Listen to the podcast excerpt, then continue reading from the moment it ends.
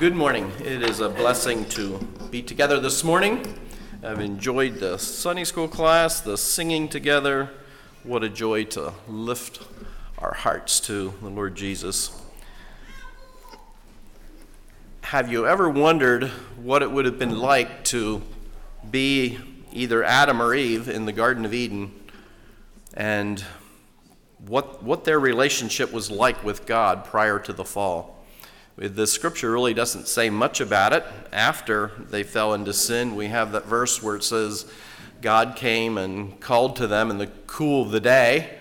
And so they, uh, an indication that they apparently had this personal relationship and they, uh, well, we know that he did with Adam. He, Adam was there, named all the animals and what have you, and, and then he needed a helpmeet and he uh, got a rib from Adam's side and, and made Eve. And so there was this, there must have been this rich personal relationship. Do you ever wonder if, uh, if God teased them from time to time? You know, we're made in God's image and we love to have a good time and tease each other sometimes and what have you. And, just, and so we're made in God's image. I assume that's uh, a characteristic of God that He loves to have enjoy and, and uh, maybe tease those that He loves. And, and so I can imagine God coming to, coming to Adam in the garden from time to time and teasing him about something he did or something he was doing and, and, and that type of thing. And just had this, this marvelous relationship with God. And something that you and I never experienced uh, because of, of our sin nature. But now, as, as a redeemed people, we again we have this relationship with God, and I contend that uh, our relationship with God today, as God's children, is, is has the, the possibility of being greater and better than what Adam and Eve experienced there in the garden, and we'll get to that later in the message this morning. I've entitled the message, Why Does God Love Us So Much? About a year ago, a little over a year ago here at Waterworks, I shared a message on why does Satan hate us? And he does. He hates us, hates us with a passion. And to balance that, I told you I really should share a message on why God loves us so much, and that's what I'm doing this morning. I had to add the word so much to my title when I started working at this message. Uh, why does Satan hate us? Why does God love us? I just couldn't, I just had to add so much because he does. He loves us so much. It's amazing how, how he loves us. The, the cry of the human heart is to be loved and to especially experience a father's love and a mother's love as well. But a father's love is so important. If you don't believe that, visit prisons, visit the inner city, visit uh, countries where people aren't serving the Lord, and there's, there's just a there's just a cry so many times. And in broken relationships, the deep wound is the, the, fa- the lack of a father's love. And we see that in the physical world. And I contend to you this morning that the same thing exists in the spiritual world. There are two fathers. Uh, Jesus himself said, said, You are children of your father, the devil. And so people that don't have a personal relationship with God. They, they have a father, but it's not a loving, kind father, as I shared a year ago. Why does Satan hate? He just hates mankind with a passion, and they are uh, s- slaves to sin, and, and, and he's a ta- hard taskmaster, and they're, they're serving Satan. But we have God, our Father, who is, is our spiritual Father, and He's there to, to fill the void and when we come into a saving faith uh, with the Lord Jesus Christ, he, he fills that void and he should fill it. It's his desire to fill it totally so that we're no longer looking elsewhere for love, but we found it in our relationship with the Lord Jesus. Turn in your Bibles to, to Genesis chapter 22, just for a few thoughts from a very familiar story of, of Abraham and Isaac. Genesis 22. Here we have the account of uh, Abraham taking his son Isaac up in Mount Moriah, and it was God that told him to do it. In verse 2, said, and he said, Take now thy son, thine only son Isaac, whom thou lovest, and get thee into the land of Moriah, and offer him there for a burnt offering upon one of the mountains which I will tell thee of. And we know the story. Abraham takes Isaac up onto, up onto Mount Moriah, and he, he's told to go offer him as a sacrifice to God. He puts him, lays him on the altar, takes his knife, raises his knife to, to slay, to sacrifice his son uh, Isaac, and he hears a voice from God. In verse 11 says, And the angel of the Lord called unto him out of heaven and said, Abraham, Abraham. And he said, Here am I. And he said, Lay not thine hand upon the lad, neither do thou anything unto him, for now I know, and this is what I want us to catch, for now I know that thou fearest God, seeing thou hast not withheld thy son, thine only son, from me. You look at this story, and we as parents can't imagine doing what Abraham did. It's just hard, hard to imagine doing that. But Abraham went because God asked him to and was willing to, to sacrifice his son, his only son. And I contend this morning that, that Abraham is a type of God the Father, and Isaac is a type of Jesus Christ. And, and that was fulfilled in the, in the sacrifice there on, on Calvary. But what I want us to, to note here in, in verse 12, where God says, now this was a test that he put Abraham to, and, and the test was to see how much Abraham loved him. God wanted to know, how much does Abraham love me? And so he asked him to do this, and Abraham carried it out. And then in verse 12, God says, in the middle of the verse there, he says, I know, for now I know that thou fearest God, or reverences God, or loves God. Now I know for sure that you do. No question in my mind. I know for sure. And he says, uh, Seeing that thou hast not withheld thy son, thy only son, from me. Now let's go to John, the Gospel of John, probably the most familiar verse in the Bible, John 3:16.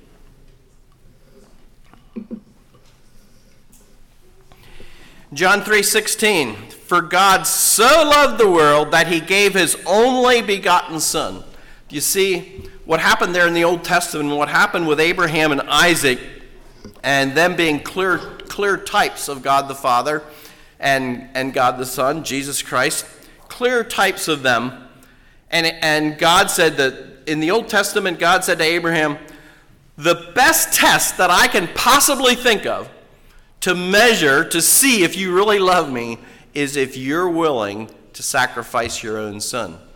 So now we see here Jesus telling us, I'm, I'm, I'm going to be a God so loves the world, or loves mankind of the world, the depth of his love is such that he is willing to give his only son, to see his only son sacrificed on behalf of the sins of the world. And so no greater love. There's no greater love than that. We can never question the degree of, of love that God has for mankind. Because he, he here, the test he applied to Abraham, he carries through with himself and, and sacrifices his son. Uh, allows Jesus to be sacrificed there on the cross so that we could have life.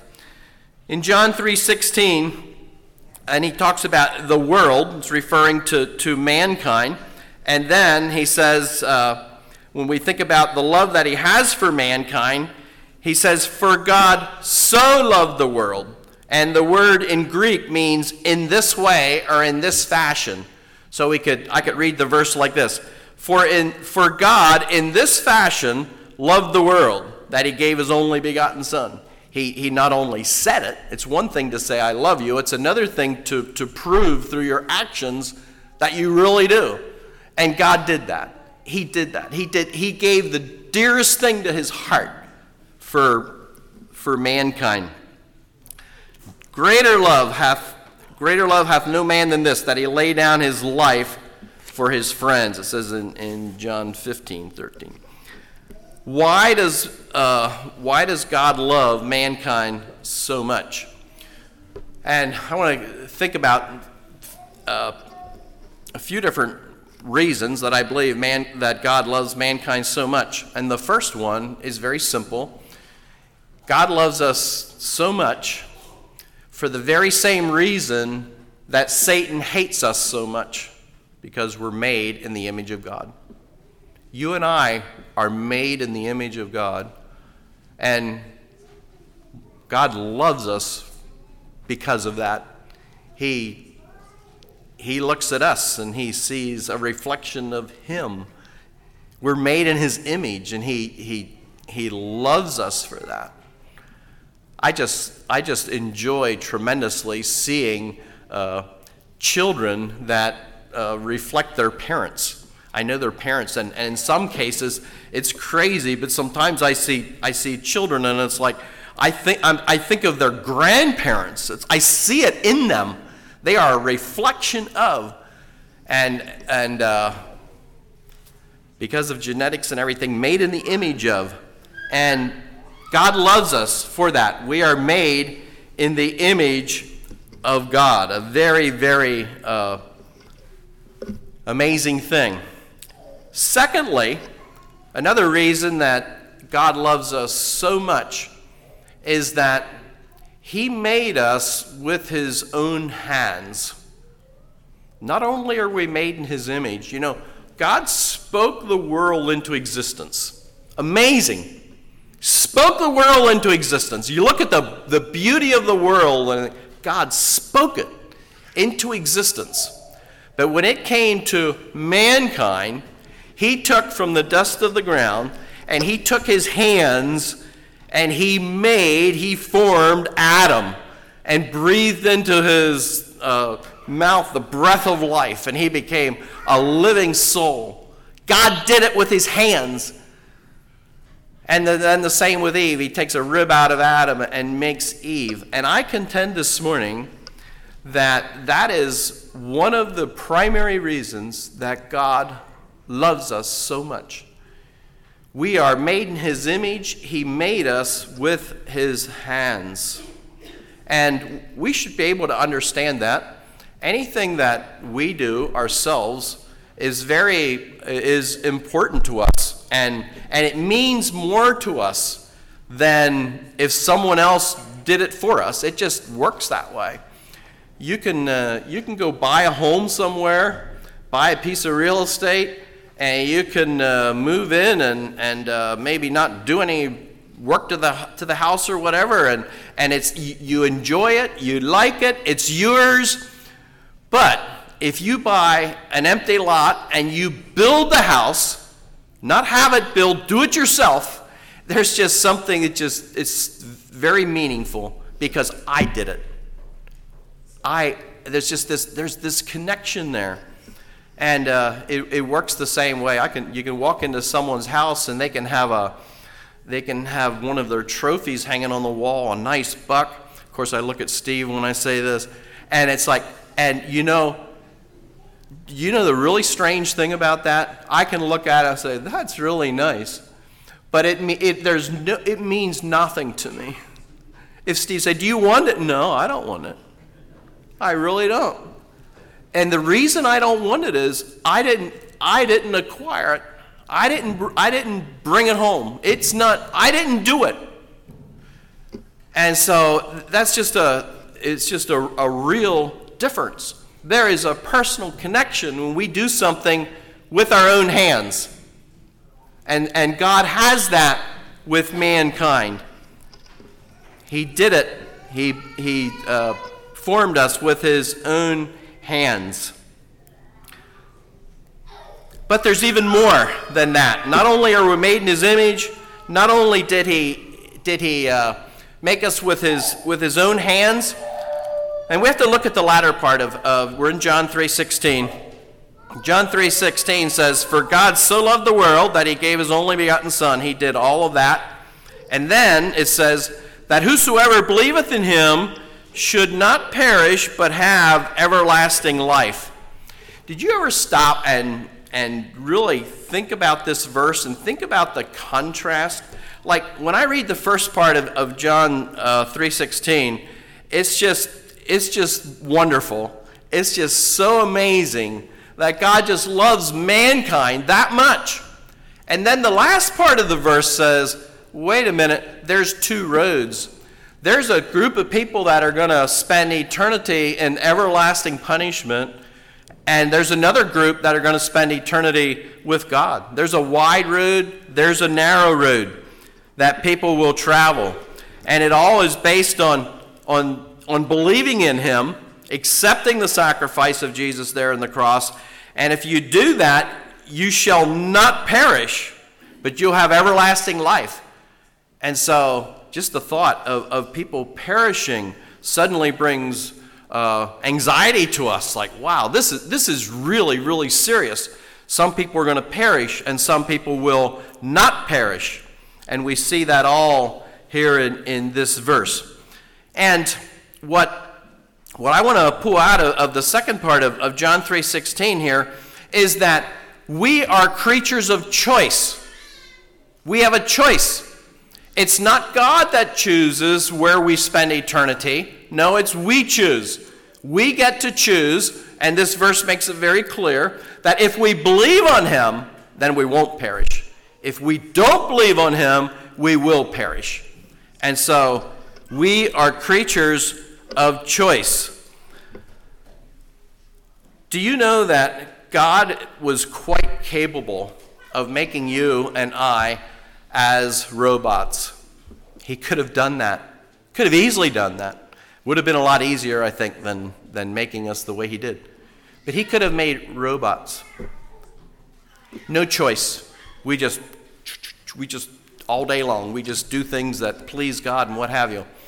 And uh, he, didn't, he didn't do that. He made us as creatures of choice. Do you know that when you take choice away, you take away the ability to love? See, it's impossible for a robot to love God. How, how's, a, how's a robot going to love anything? How's a, a computer going to love? No, it's not happening. But as creatures of choice, we have the ability to choose whether we are going to love or not. We are made as, as creatures of choice, and God made us that way. True love does not force, never does. True love uh, does not force. Love is a choice. And we see this uh, Adam and Eve back in the garden. There they are in the Garden of Eden.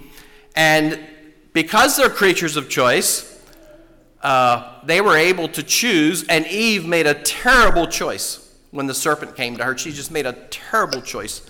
And Adam followed suit. And, uh, and they had the, the fall there in the garden, which God had told them up front what's going to happen if they would choose to disobey him and, and partake of the forbidden fruit. And so now, today, each one of us is suffering the consequences of their disobedience. And here we have John 3:16 laying out the two roads. We, now we have to make a choice. We were born with the, uh, with the sin nature, and now we have to choose whether we're going to continue in that or whether we're going to serve God. We're going to put our faith and trust in Him. When you, another thing you can, when you look at John uh, 3.16, you say, wow, that's, how could, and a lot of people struggle with this, this, they say, how could a loving God allow people to go to a place of destruction and eternal punishment? Well, if you take the whole verse in its entirety, at the beginning of John 3.16, God made a way. He made a provision so that we don't have to go there. But we are, he also made us as creatures of choice, and it's up to us to choose. How does that look from God's perspective? You know, there, and this is another huge reason that God loves us so much, is because we have chosen Him. See, Adam and Eve didn't choose God, they, they chose to disobey there in the garden. But you and I, as born again Christians, we have chosen God. And that does something to the heart of God like we can't even. I'll tell you, you know, when uh, a young guy or a young girl maybe starting to have a bit of a relationship with someone, and uh, and and when when you detect that I love this girl, and, and when you detect she loves me, she's loving me back. We love each other. That is amazing. And that is, therein is, is genuine love. A number of years ago, I talked to an elderly man, and he was married for many years, and he was telling me of the woes of his marriage and how it's just, just, not, just not good. It's just not good. And then after a while, he said something that told me why it's not good. He said, You know, I, I know I could have done much better. Oh. And I told him that's and that's why your marriage is not good. Because you in your heart, you think you could have done much better. That tells me how much you really love your wife. That tells me that there's a you, you have a there's a serious problem here. And th- with with with God, when He sees us applying the blood of Jesus to our hearts and, and putting our faith and trust in Him, it just it just melts the heart of God. Right like with Abraham and Isaac there, and, and God says to Abraham, Wait, wait, wait, now I know. Now I know. When a when a when mankind, when a lost soul comes to God, God says, Now I know. Now I know. You really, you you, you're making a choice. You're making a personal choice. You're saying no to all these other idols and whatever you could have to love here in the world, all that stuff that I made, spoke into existence. You're laying all that aside, and you have made a choice to love me and it just melts the heart of God. And He just and He just uh, loves us for that.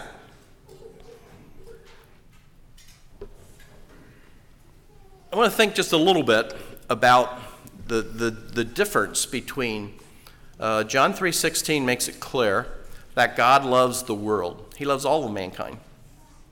Okay? do you ever ever grapple with the so so how does this work with uh, he, he loves everyone and yet my message title is this morning why does god love us so much? He loves the fallen world he loves man he loves all of mankind and yet he loves us so much. And where's the line? How does this work? I could illustrate it this way. Uh, God, it's only after we choose to serve God, only after we surrender our lives to Him, we make that choice. And God sees we, we love Him. They, he, he or she has chosen me to serve, to serve me and to love me, and He loves us back because of that.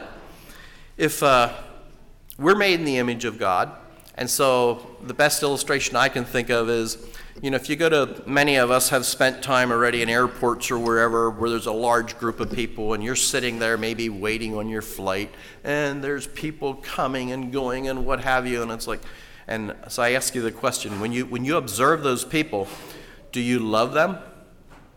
Do you love those people? I think we would all say, well, sure. We, I don't hate them. I, yeah, I, I, I love everybody. I'm a Christian. I, I love everybody.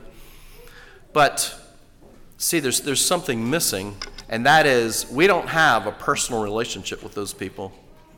You would get yourself in big trouble, no doubt, if you would start. Uh, you see people coming and you jump up and run over and maybe give them a hug. Oh, so good to see you! Wow! And they'd be like, you know, maybe you get slapped. I don't know what, but in most most instances, it wouldn't be received very well because there, there's no personal relationship there. But yet, we love them.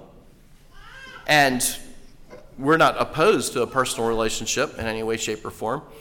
But then when, when we have a personal relationship with somebody, you can be sitting in the airport and here comes, here comes a loved one that you've been waiting on, somebody you know, somebody you love. And it's just natural. We just jump up and greet them and welcome, and it's just a wonderful time and a wonderful reunion. I believe that's exactly how it is with God. God looks at fallen mankind and he, he, he loves them and he longs for the, he longs to have a personal relationship with them but he realizes it's not there. It's not doesn't exist. And but then with with us, with his children, it's totally different. We have making that we have made that choice, and he has a personal relationship with us. Another aspect of it is that God is, the, the Bible makes it clear that, and uh, just let me read this verse. Romans 8 8 says, So then they that are in the flesh cannot please God. So fallen mankind cannot please God. He loves them, but it's impossible for them to please Him. He doesn't, he doesn't look at them with, uh, with great joy in his heart. Look at what I made. Look at, look at mankind. No, there's, they, they cannot please God. It's impossible for them to, to please God. They are dead in their sins, and it's impossible for them to bring Him any pleasure.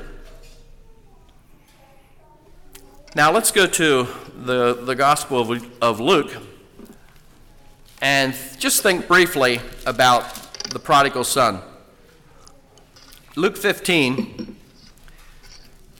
we have the account of the prodigal son and his father, and he verses, verses 11 through 24.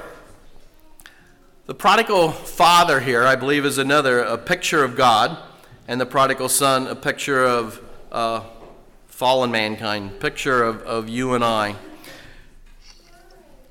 And we, we, know the, we know the story well. Verse 11 says, And a certain man had two sons, and the younger of them said to his father, Father, give me the portion of, the, of goods that falleth to me. And he divided unto them his living. And not many days after, the younger son gathered together and took his journey into a far country, and there wasted his substance with riotous living. And when he had spent all, there arose a mighty famine in that land, and he began to be in want. And he went and joined himself to a citizen of that country and he sent him to the fields to feed swine. And he would fain have filled his belly with the husk that the swine did eat, and no man gave unto him. And when he came to himself, he said, How many hired servants of my father have bread enough and to spare, and I perish with hunger? I will arise and go to my father, and I will say unto him, Father, I have sinned against heaven and before thee, and am no more worthy to be called thy son. Make me as one of thy hired servants. And he arose and came to his father. But when he was yet a far way off, his father saw him and had compassion and ran and fell on his neck and kissed him. And the son said unto his father, I have sinned against heaven and in thy sight, and am no more worthy to be called thy son. And the father said unto his servants, Bring forth the best robe, and put it on him, put a ring in his hand, and shoes in his feet, and bring hither the fatted calf, and kill it, and let us eat and be merry. For this my son was dead and is alive again. He was lost and is found. And they began to make merry. In this story, this amazing story, this, this account of the prodigal son leaving home, living a life of sin, I just can't help but draw the comparison to Adam and Eve there in the garden, having this beautiful relationship with, with God and falling into sin and, and uh, sin nature because of that, and the relationship broken between them and God. The same as here, the relationship is broken between the prodigal son and his father. Notice the, the father's actions when you read this account. Notice that God, uh, the father, did not go after the son. I'm assuming that he could have, uh, if he would have started traveling and asking questions, he probably could have located the hog farm that his son was on and could have begged him to come back and pled with him to come back. But no, he didn't do that. He stayed at home, but he prayed. and he looked. He must have been looking out the driveway every day because the account says, Here comes the son, and the father runs to meet him. Must have been looking for him, must have been longing for him to come home. And that gives us a picture of, of God's relationship with fallen mankind. He is longing for them to come home. He is standing at the window of the house or standing on the porch, looking out the driveway, longing for people to come home longing for them to make a choice to serve Him. Another thing that, that falls into this whole thing of why does God love us so much? Do you know when, when Adam and Eve fell into sin there in the garden that they were, I believe, written out of, of, of their inheritance? God like wrote them out of, of their inheritance. And it's very true that when, when we're born again, we are written into God's, God's inheritance. And do you know there's something about parents that the Bible says it's a good thing for parents to, to leave an inheritance to their children and to their grandchildren, to leave not only a good legacy and, and things taught, but to leave some material things to your offspring is just a nice gesture. Uh, Marion and I both experienced after our parents passed away, we got an inheritance. And there was something nice about that, but I believe it was, it was also something that our parents loved to do for, for our children. And so, God longs to leave an inheritance to, his, to created mankind that He created, all of us. He longs to leave an inheritance. But men that are living in sin have been written out of that inheritance. It's not there for them. And when, when, when a person makes a choice to come back and to establish that relationship with God, God writes not only our name in the Lamb's book of life, but we are, we, our name is written in his inheritance. To inherit it, to inherit, everything is prepared for those that love him. It's there and just uh, something that is another reason that, that God loves us so much and, and is so eager to share that inheritance with us. I have a, a sister in law who has a sister who was in uh, a Mennonite college many years ago, and they were one of the one of the things that they were asked to do was to write a to do a, a research and write a report on a cult. They could choose which cult they wanted to do. And so she did the Moonies. And not only did she study uh, what the Moonies believe and everything, she ended up being a believer and joined the Moonies. And later married a, a, somebody from the Moonies and, and lives uh, the last I knew lived in the state of New York. Years ago, we were I was with my brother and sister-in-law, and Marion and I were with them in a, for a week or, or half a week or whatever it was, and we stopped in to visit them on the Moonie colony, and just left such an impression with me. And my brother told me, uh, well, uh, my father-in-law wrote them out of his will I thought, how would that be for a father to write one of their children out of his will? He said, well, he really had no choice because anything they would get living like they are living, and part of the Moonies would go, they, they would go to the Moonies. And so to, to prevent his money from going to a cult, she wouldn't get it anyways. It would just pass on to the, to the cult. They have everything in common, what have you.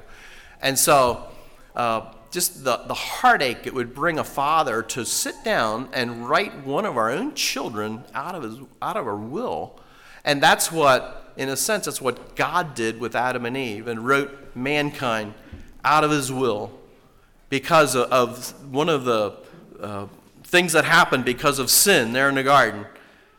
And now, in this case, where, uh, where, where one of them comes back I'm sure if she would have came back, he would have been happy to put, to put her back in his will again. And the same thing happens here when, when we make that choice to serve God. He has the joy of putting us in his will and knowing that we will spend eternity with him throughout all eternity. No parting anymore. And, and just he, he loves us for that and is, is eager to show that love by having, his, having us in his will. The other thing that, from the story of the prodigal son, that is in my mind when I read and study this account, one of the things that, that just stands out to me and is so huge is the acceptance of God for his son. The son is living in a hog farm. He must have smelled bad. He must have looked terrible. And he comes home, and without reservation, his father accepted him, threw his arms around him, and hugged him and loved on him. Before the son even had a chance to confess. And I contend to you that the father could see in, in the son's he's walking towards him. He could probably see from his countenance, and he probably knew because of his prayers that something had happened here, and, and he was just, he just couldn't wait to, to love him. And that is the same way that God accepts and loves those of us who make a choice to come to him without reservation. There's no reservation there. He will. And you know, I fear that so many people don't experience the kingdom of God because they are they have a deep rooted fear that they will come to God and he won't accept them. I've, I've sinned too much. I've done, how could he possibly love somebody like me?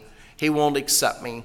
And so, because of that, they just, they just, just can't, can't bring themselves to, to make that choice to love him.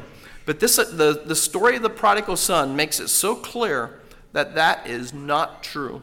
That is not true. God loves mankind. And, when, and yes, they're, they're written out of his will. Yes, he doesn't have a personal relationship with them, but he longs for it to be established.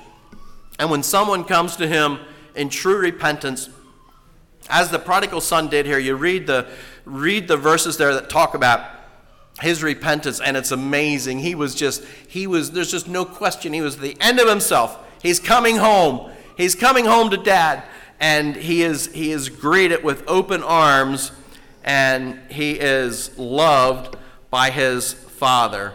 It is guaranteed. I have enjoyed the story over the years different times and you may have heard it already of the elderly man that was on a train and they're traveling on a train. He's sitting beside a younger man. And after a while, he notices this younger man is just really, really struggling. And he says to him, You know, what's, can I help? Is there something I can help you with? And he said, Well, he said, I'm on my way. I'm on my way home. And uh, he said, Three years ago, I left home. I said really ugly things to my father. I wrote a really horrible note to my mother and laid it on my bed pillow when I left. Left without saying goodbye. And uh, I just, I did and said awful things to them. And I realized after three years that it was a terrible mistake. And I, I, I just longed to go back and to have my relationship reestablished with them. But I, uh, I didn't know how to do it. And so I, I wrote them a letter. I didn't know if they would accept me. So I wrote them a letter. And I said, I'm going to be coming by and uh, on the train, and the, the train went right past the house where he had grown up in, and said that I'm going to come by, and if you if you want to see me again, I don't blame you if you never want to see me again, but if you want to see me again, I want you to tie a white ribbon in the oak tree out by the railroad track. And if I see that white ribbon, I'm going to get off at the next station and come home. But if there's no ribbon in that tree, I'm just going. I'm just going to stay in the train. I'm just going to go. And he, he told this elderly man, he was sitting beside, after he told him this story, he said, I just cannot bring myself to look. I just can't look. I just, I'm so terrified. I just don't know if there's going to be a ribbon in that tree or not.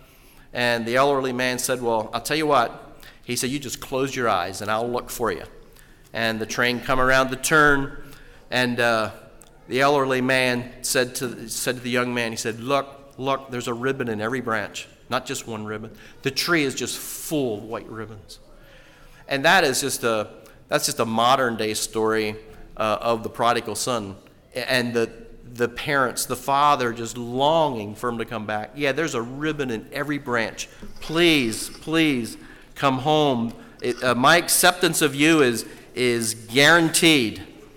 And the son, it was the son that made that life altering choice and came back.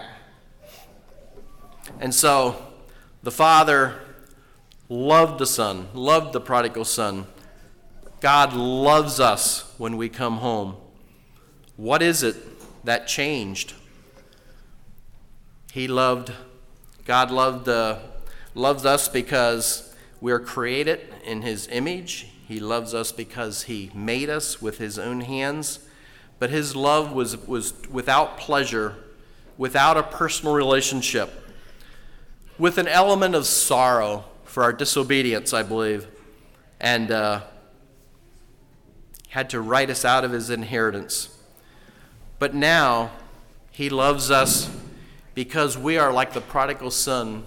We made a choice to come back, and there, suddenly we have a relationship with Him, and it's minus all the negative things that were there before, and it's only positive things. Everything's positive, and He loves us tremendously. Ephesians 1 5 says, having predestinated us unto the adoption of children by Jesus Christ to himself according to the good pleasure of his will. Psalm 147:11 The Lord taketh pleasure in them that fear him, in those that hope in his mercy. I want to tell you, brothers and sisters, so we don't think about this enough, but God takes pleasure in us. We've chosen him. We love him. We're serving him. And he takes pleasure in us. Here a few months ago, uh, little Matthias, two years old, came to came to visit us, or we had the privilege of babysitting for an evening or whatever it was, and and uh, Grandma took Matthias to the basement and was just having so much fun da- with him down there. This was, uh, I could tell they were enjoying each other, and taking pleasure in her grandson. And we, as grandparents, know what it's like to take pleasure in our grandchildren. We have more time to do that than we had to take pleasure in our children. We were so busy providing for and caring for them. But we do. We take pleasure in our children, but we also take pleasure in our grandchildren. And there's just something different about grandparents and, and their grandchildren. We take pleasure in them. And the next day, uh, Rosalind sent, uh, sent a little video, I guess Ted sent a little video clip of little Matthias walking around the house saying, I want to go to grandma's house. I want to go to grandma's house. Why? Because grandma just took so much time and just showed her pleasure, just was pleasuring it with him and, and having this great time. And so, yeah, I want to go to grandma's house. And that's how God is God is with us. He wants to show his pleasure on us. He wants to pour it out on us so that we want to spend more time with Him as well.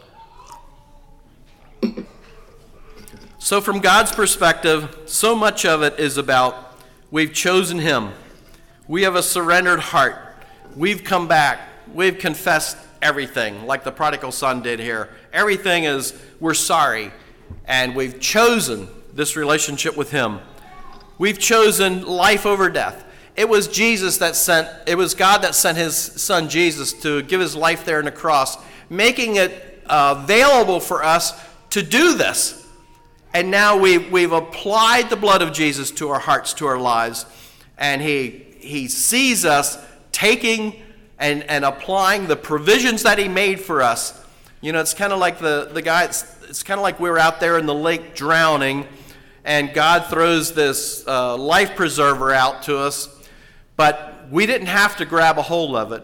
But the people that take a hold of the life preserver and are pulled to safety are have a personal relationship with him. We made that choice. And he immediately sends the Spirit to indwell us, to be our, our mentor, our guide, our comforter. And our relationship grows sweeter and sweeter. Why does God love us so much? Why does He delight in us? because we chose him, we delight in him, and he, in turn, pours his delight out on us. We see this described very vividly in Ephesians 5:22, where it talks about uh, talks about the husband and the wife. It says, "Husbands, love your wives, and wives submit to your husbands." And then it goes on to say, "This is, but, but I speak about, uh, I'm talking about the church and and uh, and Jesus." And so, you know, the more a wife surrenders to her husband, the more it motivates the husband to love his wife. And the more a husband loves his wife, the more it motivates the wife to surrender to her husband. And so the same holds true with our relationship with Jesus Christ. The more he loves us, and he loves us a lot, it should motivate us to surrender to him. And as we continually, on a day to day basis, surrender to him, he loves us more and more. And we have that loving relationship. The same thing we see in a husband and wife. We see it in between God and his children.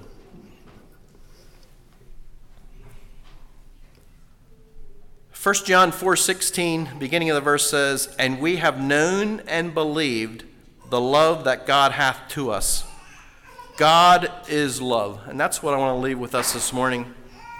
I want each one of us to, and just want this message to be an encouragement to understand how personal our love is with God and why He loves us so much. I want us to know and to believe that the love that God hath, has for us. And I want, us, I want you to experience that.